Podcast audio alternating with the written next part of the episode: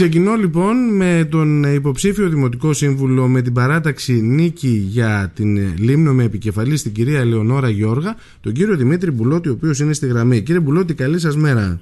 Καλημέρα σας, καλή εβδομάδα και σε εσάς και στους ακροατές σας. Να είστε καλά, χαίρομαι που σας ακούω. Συνήθως κουβεντιάζουμε πάνω στο κομμάτι της δουλειάς το, τα τελευταία χρόνια. Να που ήρθε ο καιρός να ξανακουβεντιάσουμε για τα αυτοδιοικητικά, γιατί όπως έλεγα και ε, νωρίτερα, ε, είστε ένας άνθρωπος ο οποίος ασχολείστε με τα αυτοδιοικητικά αρκετά χρόνια και θέλω να ξεκινήσουμε από αυτό κύριε Μπουλώτη. Πόσα είναι αυτά τα χρόνια που έτσι έχει μπει το μικρόβιο και ασχολείστε με τα αυτοδιοικητικά; Ε, όσο και αν αυτό φέρνει σε δύσκολη θέση. Δεν το σκέφτηκα έτσι. είναι 25 χρόνια.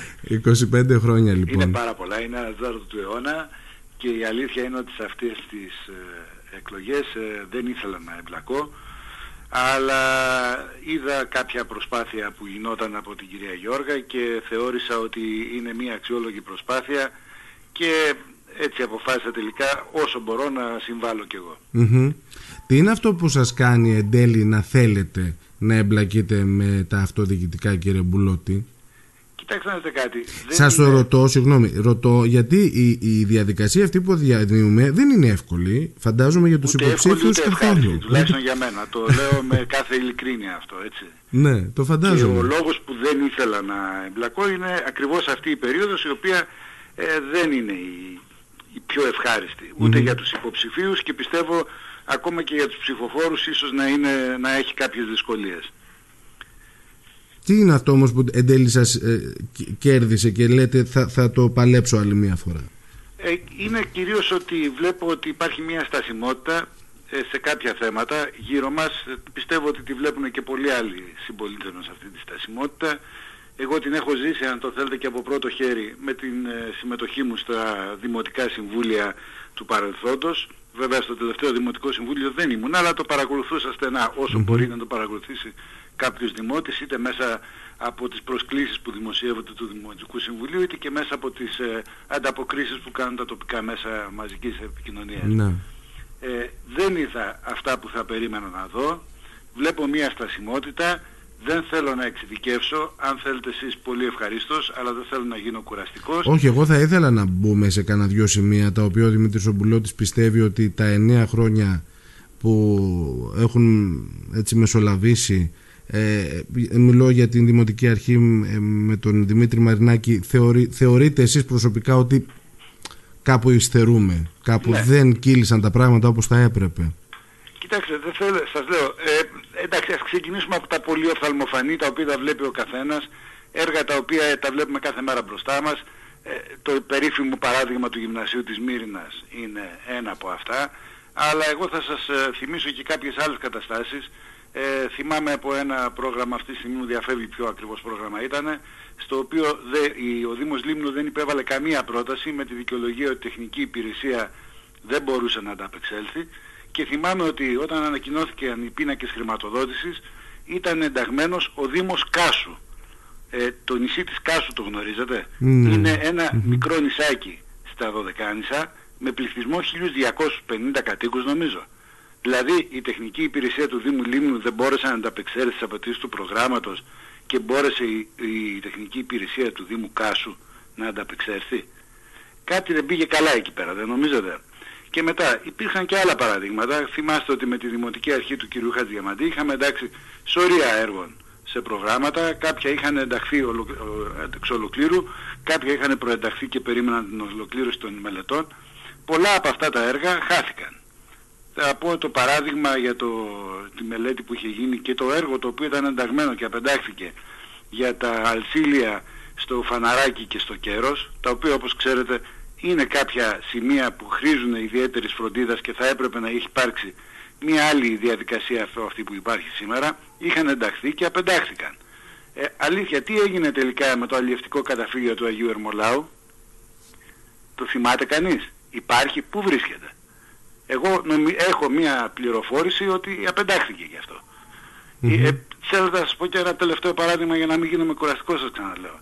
Στο τελευταίο Δημοτικό Συμβούλιο και μπορείτε να ανατρέξετε στα πρακτικά του, Αύγου που συμμετείχα ήταν ο Αύγουστος του 2019. και συζητήθηκε το εξής θέμα. Υπήρχε ένα πρόγραμμα το οποίο έδωσε στο Δήμο Λίμνου ένα εκατομμύριο διακόσες κάτι χιλιάδες ευρώ, ένα εκατομμύριο διακόσες χιλιάδες ευρώ ας πούμε, τα οποία η Δημοτική Αρχή επέλεξε να τα κάνει πάρκο κυκλοφοριακής αγωγής. Ναι. Ξέρετε που βρίσκεται αυτό το πάρκο; Στα χαρτιά φαντάζομαι. Πουθενά ακριβώς, γιατί παρότι το αποφάσισαν, παρότι δέσμευσαν ένα εκατομμύριο διακόσες χιλιάδες ευρώ και θεώρησαν ότι η προτεραιότητα ήταν με αυτά τα χρήματα να γίνει το πάρκο κυκλοφοριακής αγωγής, ούτε αυτό δεν ολοκληρώθηκε.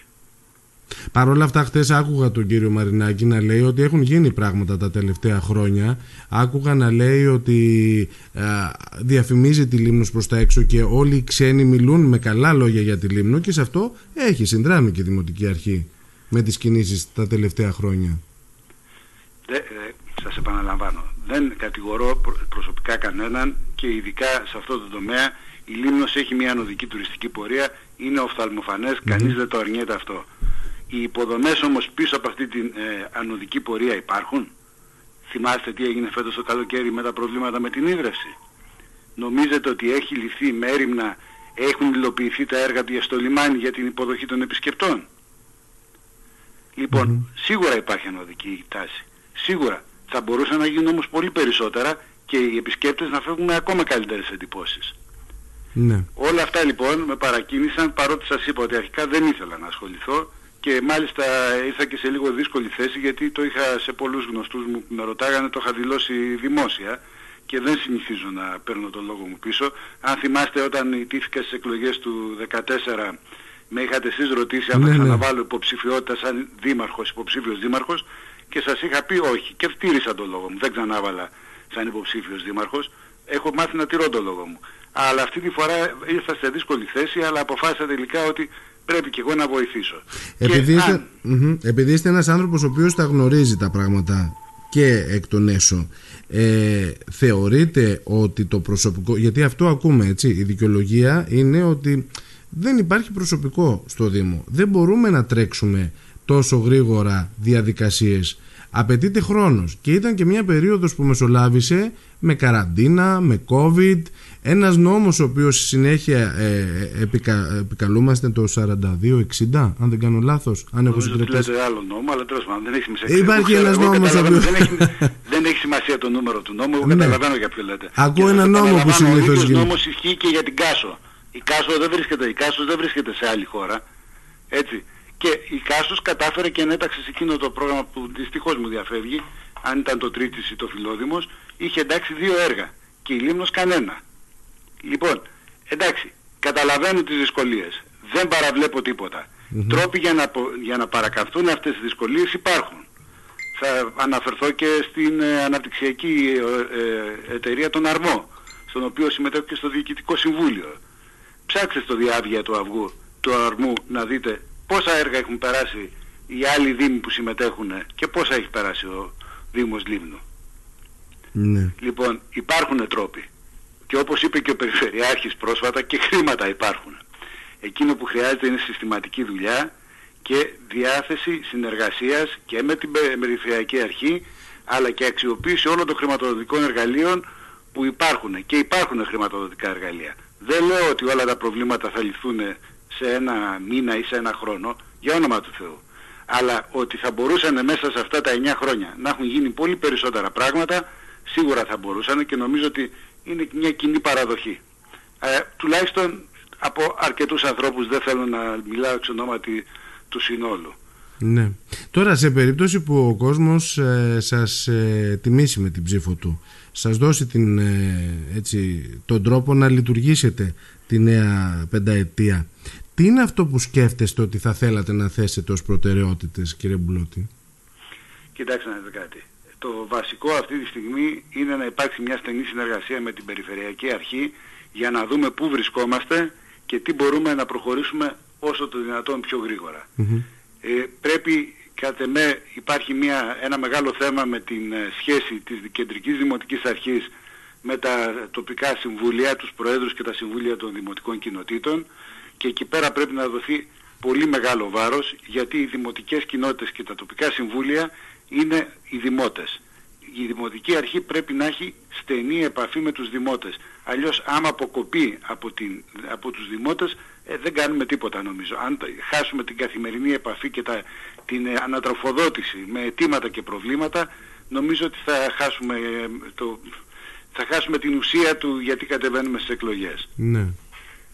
Θεωρώ λοιπόν ότι αυτά τα δύο σημεία είναι στα πρώτα τα οποία πρέπει να δοθεί βάρος.